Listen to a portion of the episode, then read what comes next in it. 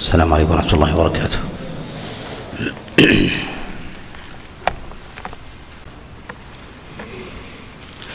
الحمد لله رب العالمين وصلى الله وسلم وبارك على نبينا محمد وعلى آله وأصحابه ومن تبعهم بإحسان إلى يوم الدين أما بعد. ففي غرة شهر جماد الآخرة من عام خمس وثلاثين بعد الأربعمائة والألف نستأنف المجالس حول تفسير آيات الأحكام. وتوقفنا عند قول الله سبحانه وتعالى ولا تنكحوا ما نكح آباؤكم من النساء إلا ما قد سلف. تقدم معنا في أوائل هذه السورة أن الله سبحانه وتعالى قد بين ما أحل الله جل وعلا للرجال من النساء وما أوجب الله جل وعلا أيضا لهم وما أوجب الله عز وجل لهن عليهم وما أوجب سبحانه وتعالى لهم عليهن. وذلك من الحقوق المادية والمعنوية. وتقدم شيء من ذلك أيضا في سورة البقرة. وتكلمنا على أحكام المعاشرة بالمعروف وأحكام الإمساك والتسريح. وتكلمنا أيضا كذلك على العدد وأنواعها. وتكلمنا كذلك أيضا على النفقة على النفقة الواجبة على الزوج وتكلمنا كذلك على شيء من أحكام المواريث مما يتعلق بمواريث الأولاد والأمهات والآباء والأزواج من بعضهم. وتكلمنا كذلك على شيء من ميراث من ميراث الإخوة وخاصة ميراث الإخوة الإخوة لأم ويأتي معنا في آية الكلالة في آخر سورة النساء. الكلام على بقية أحكام ميراث الإخوة وخاصة الإخوة الأشقاء والإخوة لأب وكذلك أيضا فيما يتعلق بميراث ميراث الجد والجدة مع الإخوة. وكلام العلماء عليهم رحمة الله تعالى في ذلك. ولما ذكر الله سبحانه وتعالى أمور الأحكام وحدود الله جل وعلا المتعلقة بين الزوجين وكذلك أيضا ما يتعلق ما يتعلق بالمهر وتمليك الله عز وجل له للزوجة وحق الزوجة فيه وحظها الأوفر الأوفر في ذلك وأنه لا يجوز لأحد أن يأخذ منه شيئا إلا بطيب نفس بطيب نفس منها. ذكر الله سبحانه وتعالى بعد ذلك أحكام المحرمات من النساء على الرجال. وقد اشرنا أيضا في مجالس سابقة إلى أن الله سبحانه وتعالى قد ذكر في هذه السورة من أحكام النساء ما لم يذكره في غيرها ما لم يذكره في في غيرها ولهذا غلب عليها غلب عليها هذا الاسم. وهي وهو اسم سورة النساء. وكذلك أيضا جاء في هذه الآية من تخصيص من تخصيص اليتامى بالأحكام ما ليس ما ليس في غيرها. ولما كان ولما كانت أحكام النساء في هذه السورة أوفر وأكثر وأظهر من غيرها واختصت هذه السورة ببعض المسائل اختصاصا أكثر من غيرها من المسائل سميت بسورة سميت بسورة النساء. صدر الله سبحانه وتعالى المحرمات على الرجال بما نكح الآباء في قوله سبحانه وتعالى ولا تنكحوا ما نكح آباؤكم من النساء إلا ما قد سلف. إنما ذكر الله جل وعلا أول هذه المحرمات وهي زوجات الآباء أنهن يحرمن على يحرمن على الأبناء. وقدم الله جل وعلا زوجات الآباء في التحريم على غيرهن. ليس تحريما ليس تحريما تحريما وتغليظا لزوجة الأب على غيرها من المحرمات. وإنما تحريم الأم وتحريم البنت أعظم من تحريم زوجة الأب. ولكن أهل الجاهلية كانوا يترخصون ويستبيحون نكاح نكاح أزواج نكاح أزواج الآباء بعد وفاتهم وهذا أمر معروف وهذا أمر معروف عند الجاهليين حتى من أشرافهم. ومن ذلك زواج صفوان بن أمية بن خلف فإنه تزوج امرأة أبيه وهي أم هانئ بنت أبي طالب وهي أخت علي بن أبي طالب عليه رضوان الله تعالى. فكانت زوجة لأبيه فلما توفي عنها تزوجها تزوجها ابنه صفوان. وهذا أمر معروف.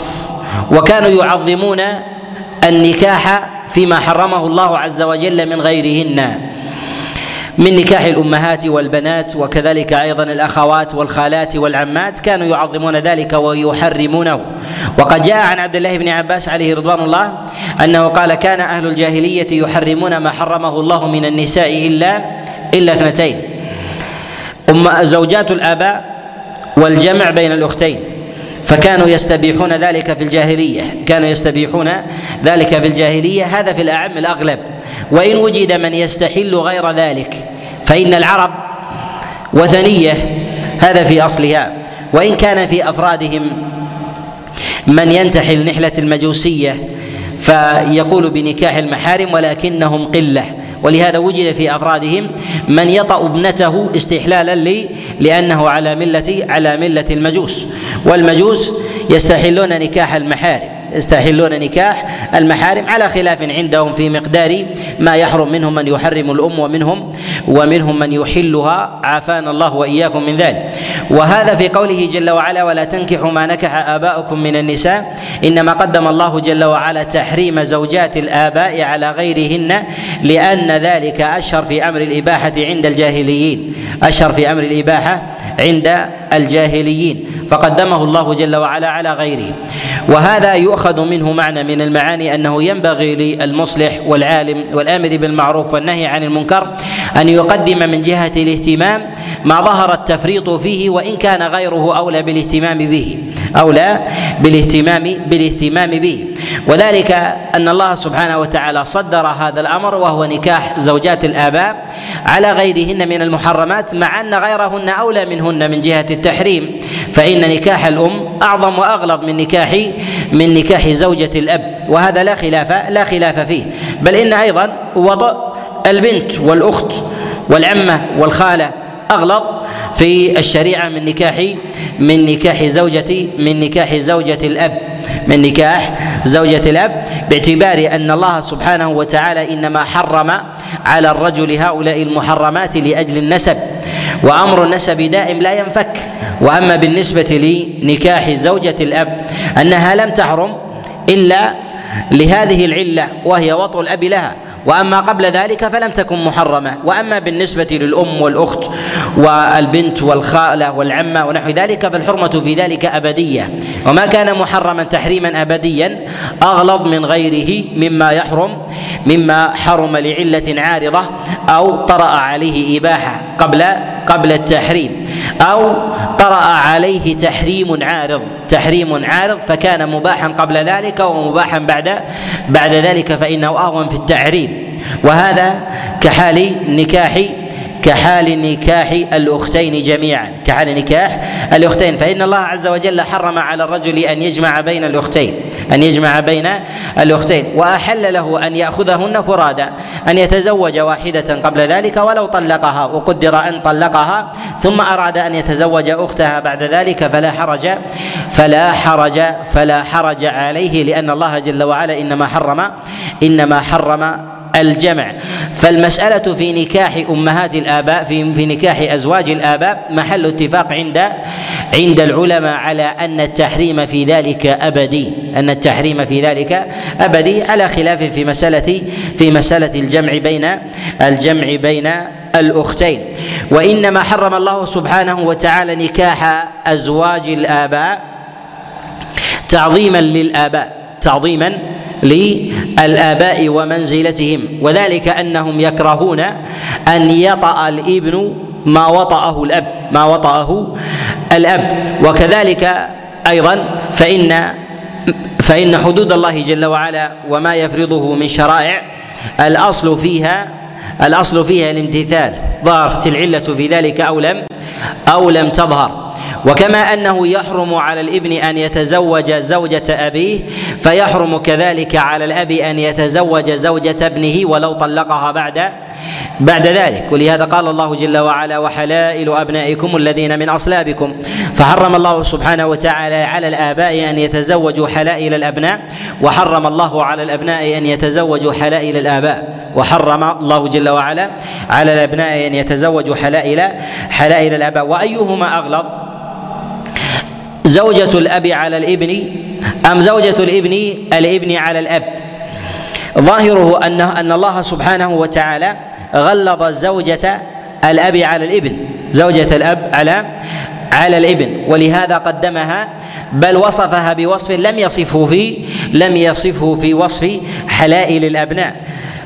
كما في قوله جل وعلا إنه كان فاحشة ومقتا وساء وساء سبيلا وهذا دليل على التشديد والتغليظ. ثم أيضا في قوله سبحانه وتعالى ولا تنكحوا ما نكح آباؤكم من النساء إلا ما قد سلف. هنا النهي يختلف عن عن لفظ التحريم فيما يأتي في قول الله جل وعلا حرمت عليكم أمهاتكم وبناتكم. فالله جل وعلا حرم المحرمات من النساء وهن سبع عشرة امرأة.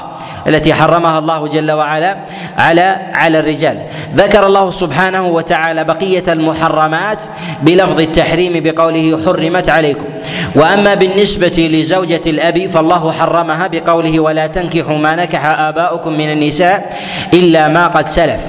في هذا إشارة إلى أن هذا الأمر كان موجودا سائرا عندهم قبل تحريمه. وأما نكاح الأمهات والبنات والأخوات والعمات والخالات فلم يكن سائرا عندهم وإنما بين الله جل وعلا ثبوت هذا التحريم. ثبوت هذا التحريم. وقرينة ذلك أن الله جل وعلا قال ولا تنكحوا ما نكح آباؤكم من النساء إلا ما قد سلف يعني لوجود شيء سالف في ذلك. لوجود شيء سالف في ذلك كما كما قيد الله سبحانه وتعالى ذلك في مسألة في مسألة الجمع بين الأختين إلا إلا ما قد سلف كما يأتي بيانه بإذن الله بإذن الله تعالى.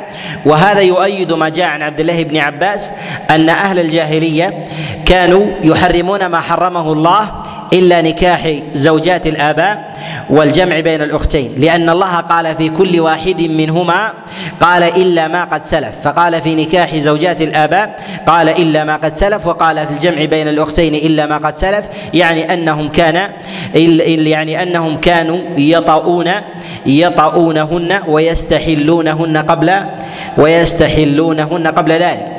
وفي هذا إشارة إلى أن إلى أن دليل الفطرة الذي غرسه الله عز وجل في نفوس الناس يتجزأ فربما يزول من البعض وربما يبقى وربما يبقى كله.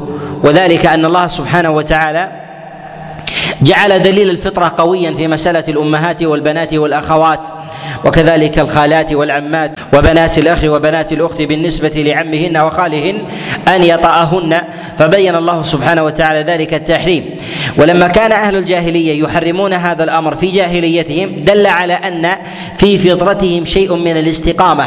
لم يدخل التحريم في أبواب النكاح مدخلا تاما كما دخل في أبواب في أبواب العبادة كما دخل في أبواب العبادة ودخل في أبواب النكاح في بعض الأنواع كنكاح زوجات الآباء والجمع بين والجمع بين بين الأختين. وبهذا نعلم أن الأصل فيما دليله وازع الطبع عدم العذر عدم العذر به لقيام لقيام الأمر الأمر فيه. وذلك أن الله سبحانه وتعالى قيد ما سلف في الحالتين. في حال نكاح الأمة في حال نكاح زوجات الآباء والجمع بين الأختين. وأما البقية مع وجودها في الجاهلية ولكنها نادرة كنكاح البنات فهو موجود في موجود عند بعض الجاهليين. وقد ذكره بعض أهل السير ممن كان على ملة المجوسيه ونحو ذلك. مع ذلك لم يقل الله جل وعلا إلا ما قد سلف لأنه لا يمكن أن يكون مباحا ما سلف وما وما خلف. لأنه محرم بالطبع. ومن استحل شيئا من ذلك فهذا دليل على انحراف فطرته. فهذا دليل على دليل على انحراف على انحراف فطرته وعدم وعدم عذره بهذا بهذا الانحراف. وبهذا نعلم أن الأصل فيما دليله فيما دليله الفطرة أنه لا يعذر لا يعذر المخالف فيه لا يعذر المخالف فيه. فليس لأحد أن يتزوج أمه أو أخته أو بنته أو نحو ذلك ويقول إني لا أعلم بالتحريم لأن دليل الفطرة قائم. لأن دليل الفطرة في ذلك في ذلك قائم. وتقدم معنا أن دليل الطبع أقوى في النفوس من دليل الشرع. أن دليل الطبع هو أقوى في النفوس من دليل من دليل الشرع. لأن الله هو الذي طبع كما أنه هو الذي شرع. لأن الله هو الذي طبع كما أنه هو الذي الذي شرع. طبع النفوس على النفرة من بعض المحرمات التي أكد الله جل وعلا تحريمها تأكد الله جل وعلا تحريمها في كتابه في كتابه العظيم. وإذا اجتمع تحريم الطبع مع الشرع كان ذلك آكد. كان ذلك ذلك آكد والكلام على هذين البابين يحتاج إلى تفصيل فيما دل في دلالة الطبع ودلالة الشرع وتحريم الطبع وتحريم الشرع ووازع الطبع ووازع ووازع الشرع. وقوله سبحانه وتعالى ولا تنكحوا ما نكح آباؤكم من النساء إلا ما قد سلف ذكر الله جل وعلا هنا النكاح وما ذكر الوطأ وما ذكر الوطأ والنكاح في لغة العرب هو الضم والجمع هو الضم والجمع. فهل المراد بذلك هو النكاح بمعنى العقد أم المراد بذلك مطلق الوطأ سواء كان وطئا بعقد أو بغير عقد؟ يعني وطأ الإنسان وطأ الإنسان سفاحا وطأ الإنسان سفاحا أو نكاحا كان ذلك بصورة مشروعة أو بصورة أو بصورة ممنوعة. الخطاب في ذلك هنا بالنكاح. وقوله هنا ولا تنكحوا ما نكح آباؤكم من النساء. النكاح الأصل فيه أنه ما كان بعقد أنه ما كان ما كان بعقد. وهل يطلق على الوطن من غير عقد النكاح؟ وهل يطلق على الوطن من غير من غير عقد النكاح أم لا يطلق؟ نقول في في عرف الشرع واصطلاحه لا يطلق لا يطلق على الزنا نكاح. لا يطلق على الزنا نكاح وإنما النكاح يطلق على العقد يطلق على على العقد. وقد اختلف العلماء عليهم رحمة الله تعالى في الخطاب هنا في قوله ولا تنكحوا ما نكح آباؤكم من النساء هل المراد بذلك ما نكحه الآباء بصورة مشروعة أو ممنوعة؟ فيدخل في ذلك العموم. أما المراد بذلك ما كان على سبيل على سبيل التشريع وهو العقد. فقوله ولا تنكحوا هو شامل للأمرين بلا خلاف. بلا بلا خلاف. أن الإنسان لا يجوز له أن يطأ امرأة أبيه بعقد أو بغير أو بغير عقد. وهذا وهذا لا خلاف لا خلاف فيه. وإنما الخلاف في قوله جل وعلا إلا ما نكح آباؤكم. فنكاح الآباء السالف هل هو ما كان بعقد مشروع أو ما وطأه الآباء من النساء. ولو كان بحرام يحرم على الأبناء أن يتزوج ما وطأه أبوه عن حرام كان في جاهلية أو كان أو كان أو كان في إسلام. اختلف العلماء عليهم رحمة الله تعالى في الخلاف في النكاح الثاني في ذلك على على قولين. ذهب جمهور العلماء إلى أن المراد بالنكاح هنا بمعنى الشرع وهو العقد. أن المراد بذلك العقد أن ما عقد عليها الأب سواء دخل بها أو لم يدخل بها حرم على على على الابن أن يطأها. حرم على الابن ان أن يطأها.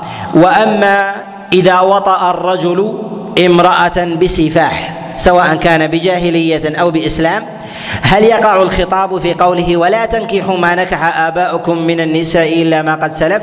نقول بالنسبة للوطء من غير عقد هذا لا خلاف فيه لأنه زنا. لأنه زنا. وأما بالنسبة لوطئها بعقد فذهب بعض العلماء إلى إلى جواز ذلك إلى جواز ذلك وهذا قول جمهور العلماء أن المراد بالنكاح هنا هو النكاح المشروع. النكاح المشروع والذي يكون يكون بعقد. وذهب بعض العلماء وهو قول أبي حنيفة وهو قول الإمام مالك رحمه الله رواية عنه إلى أن المراد بذلك جميع أنواع الوطأ جميع أنواع الوطأ سواء كان مشروعا أو ممنوعا نكاحا أو سفاحا. نكاحا أو أو أو سفاحا فإنه يحرم يحرم على الإبن أن يطأ يحرم على الإبن أن يتزوج امرأة وطأها أبوه بأي نوع من انواع من أنواع الوطأ والأظهر والله أعلم أن المراد بالنكاح هنا هو معنى الشرع هو معنى الشرع وهو العقد. لأنه يلزم من ذلك يلزم من القول بأن المراد بالوطأ هو المباشرة سواء كان بعقد أو بغير أو بغير عقد. يلزم من ذلك أن الرجل إذا عقد على امرأة من غير أن يدخل بها فطلقها قبل دخوله وخلوته بها أنه يجوز لابنه أن يطأها ويتزوجها بعد بعد أبيه وهذا مخالف لإجماع لإجماع العلماء ومخالف أيضا لظاهر لظاهر الدليل فالحمل على معنى على معنى الوطأ وهو المباشرة فيما يقام عليه الحد إذا كان إذا كان حراما. يخرج من ذلك العقد. يخرج من ذلك العقد في غير المدخول في غير المدخول فيها وهذا يخالف ظاهر ظاهر الدليل. والأصل والقاعدة عندنا أنه إذا تعارض إذا تعارض معنى الشرع ومعنى اللغة فإنه يقدم معنى يقدم معنى الشرع على معنى على معنى اللغة. وإن كان في اللغة أن المراد بذلك بالنكاح هو الضم والجمع الضم والجمع. فيدخل فيه بعقد أو بغير أو بغير عقد. فيدخل فيه بعقد أو بغير عقد. ولكن في استعمال في استعمال الكتاب والسنة فإن النكاح لا يطلق إلا إلا على ما كان بعقد. وهذا يؤخذ منه جملة وهذا يؤخذ من جملة من القرائن. أولها أن الله سبحانه وتعالى ذكر النكاح في كتابه في آه، في مواضع عديدة وأراد به وأراد وأراد به العقد. الأمر الثاني أن الله سبحانه وتعالى قال بعد ذلك حينما ذكر المحرمات قال حرمت عليكم أمهاتكم وبناتكم التحريم هنا هل هو تحريم للزنا أو تحريم للعقد عليهن؟ نعم. تحريم للعقد عليهن لأن هذا ليس موضع بيان فواحش. ليس موضع بيان بيان فواحش وإنما موضع بيان عقود. انما موضع بيان عقود. فكل ما ذكره الله سبحانه وتعالى في سياق هذه الآيات ذكره الله جل وعلا في بيان العقد عليهن. وإلا فالأصل فإنهم يعظمون الأمهات ويعظمون البنات ويعظمون الأخوات ويعظمون الخالات ويعظمون كذلك العمات وغير ذلك مما حرمه الله سبحانه وتعالى سوى ما تقدم من استثناء عبد الله بن عباس مما حكاه عن أهل عن أهل الجاهلية. والقرينة الثالثة في هذا أن الله سبحانه وتعالى قال في المحرمات من النساء قال وحلائل أبنائكم الذين من أصلابكم. حلائل الأبناء كيف تكون حليلة الابن يجوز للابن أن يطأها إلا بعقد؟ يعني أنها حلت له فإذا لم يكن ثمة عقد لم تسمى لم تسمى حليلة. بدليل على أن الذي أحلها للابن هو العقد بها فالمراد من ذلك هو فالمراد من ذلك من ذلك هو النكاح الذي يكون يكون بعقد. وهذا وهذا قرينة. ثم إن تحريم بنا ثم إن تحريم زوجات الأبناء مقابلة لتحريم زوجات الآباء. فإن الله حرم على الأبناء زوجات الآباء كما حرم على الآباء زوجات الأبناء. فذكر في الأبناء في قوله وحلائل أبنائكم الذين من أصلابكم. كذلك حرم الله جل وعلا كذلك أيضا زوجات زوجات الآباء. ولا تنكحوا ما نكح آباؤكم من النساء. لا يختلف العلماء عليهم رحمة الله على ان على أن ما وطأه الأب بنكاح بنكاح أو وطأه بملك يمين أنه يحرم على الإبن أن يطأها بعده أن يطأها بعده.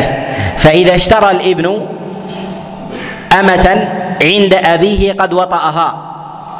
قد وطأها بملك يمين فإنه يحرم عليه أن يطأها ويصح ملك يمينه له ويصح حينئذ ملك اليمين ملك اليمين له. وقد يقول قائل هل يصح ملك اليمين من غير وطأ؟ نقول نعم يصح ملك اليمين من غير وطأ وهذا له صور. من هذه الصور نعم المزوجة ومن الصور نعم المبعضة ومنها المشركة. قد تكون أمة لكنها مشركة. هل يجوز أن تطأ المشركة؟ لا يجوز إذا كانت حرة فكيف إذا كانت أمة؟ إذا كانت أمة. فالأمة التي توطأ هي الأمة الكتابية أو الأمة أو الأمة المسلمة. نعم.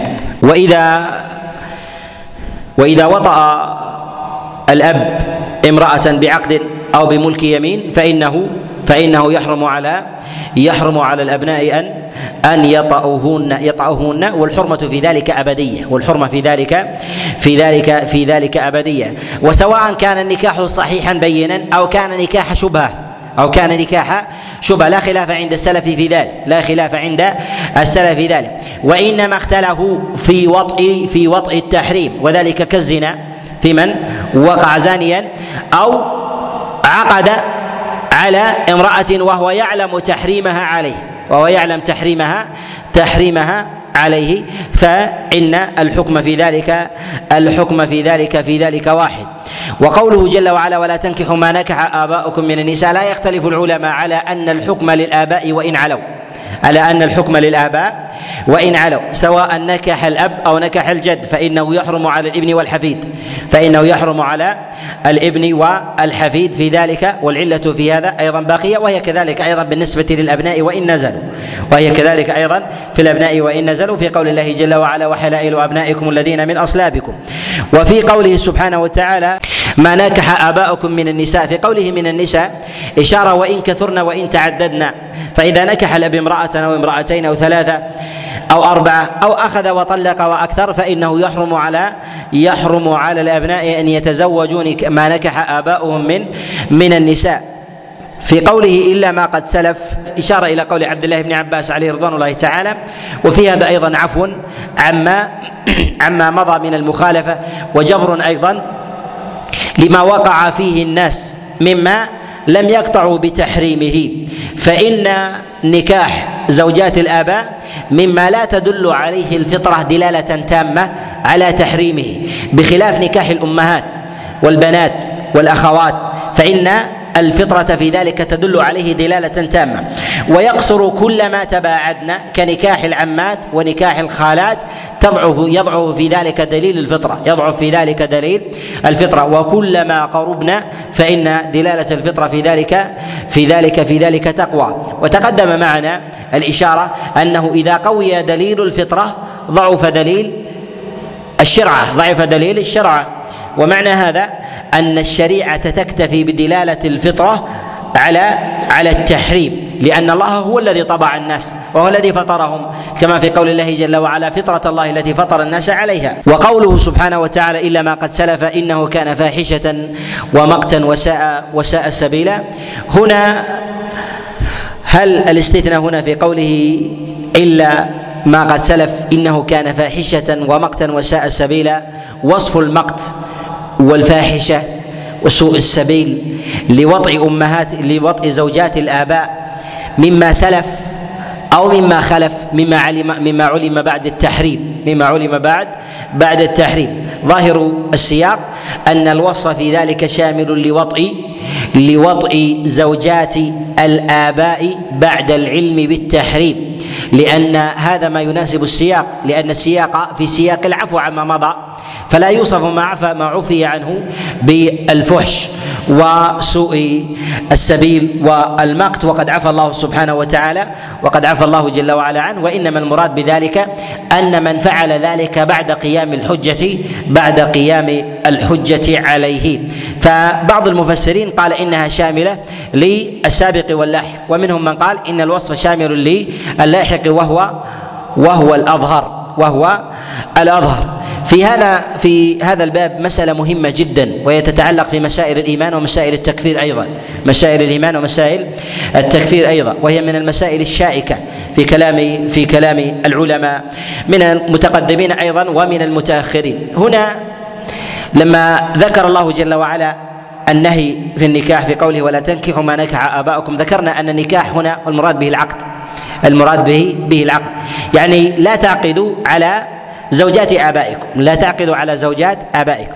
ثم وصف الله ذلك العقد بقوله إنه كان فاحشة ومقتا وساء سبيلا. ما وصفه بالكفر؟ ما وصفه بالكفر. هل العقود المحرمة تدل على استباحتها؟ تدل على استباحتها حينئذ يكفر فاعلها أم لا؟ يكفر فاعلها أم لا؟ فإذا عقد تعاقد اثنان على أمر محرم تعاقد اثنان على أمر محرم. كأن يتعاقد ولي المرأة التي هي زوجة الأب والابن على تزويج زوجة الأب لابن الأب. ويعلمان بالتحريم. فهل هذا استحلال أم لا؟ جاء عند الإمام أحمد رحمه الله في المسند وعند النسائي وابن ماجه وغيرهم من حديث البراء بن عازب أنه قال رأيت عمي الحارث بن عمرو وقد عقد له رسول الله صلى الله عليه وسلم لواء ان يقتل رجلا بنى بامرأة أبيه بنى بامراه بامرأة أبيه. هنا النبي عليه الصلاة والسلام أمر بقتل رجل بنى لا زنى.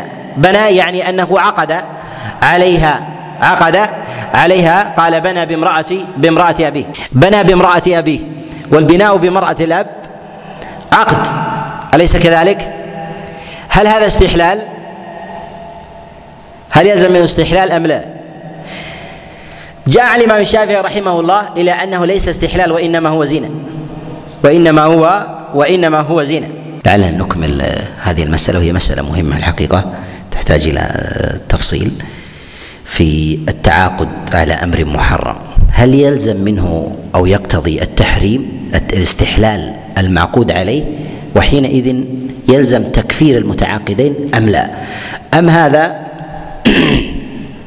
أم هذا فعل مجرد وخلاف العلماء في ذلك؟ لعلنا نتكلم عليه بتفصيل وتدليل وكلام الأئمة عليهم رحمة الله تعالى في مجلس السابق ولا أريد الاختصار في هذه المسألة لأنها مسألة مهمة جدا وينبني عليها مسائل تكفير آه، آه، لأعيان وأشخاص وربما أنظمة ونحو ذلك فهي تحتاج إلى إلى تفصيل وبيان نكملها بإذن الله تعالى في الدرس القادم وصلى الله وسلم وبارك على نبينا محمد.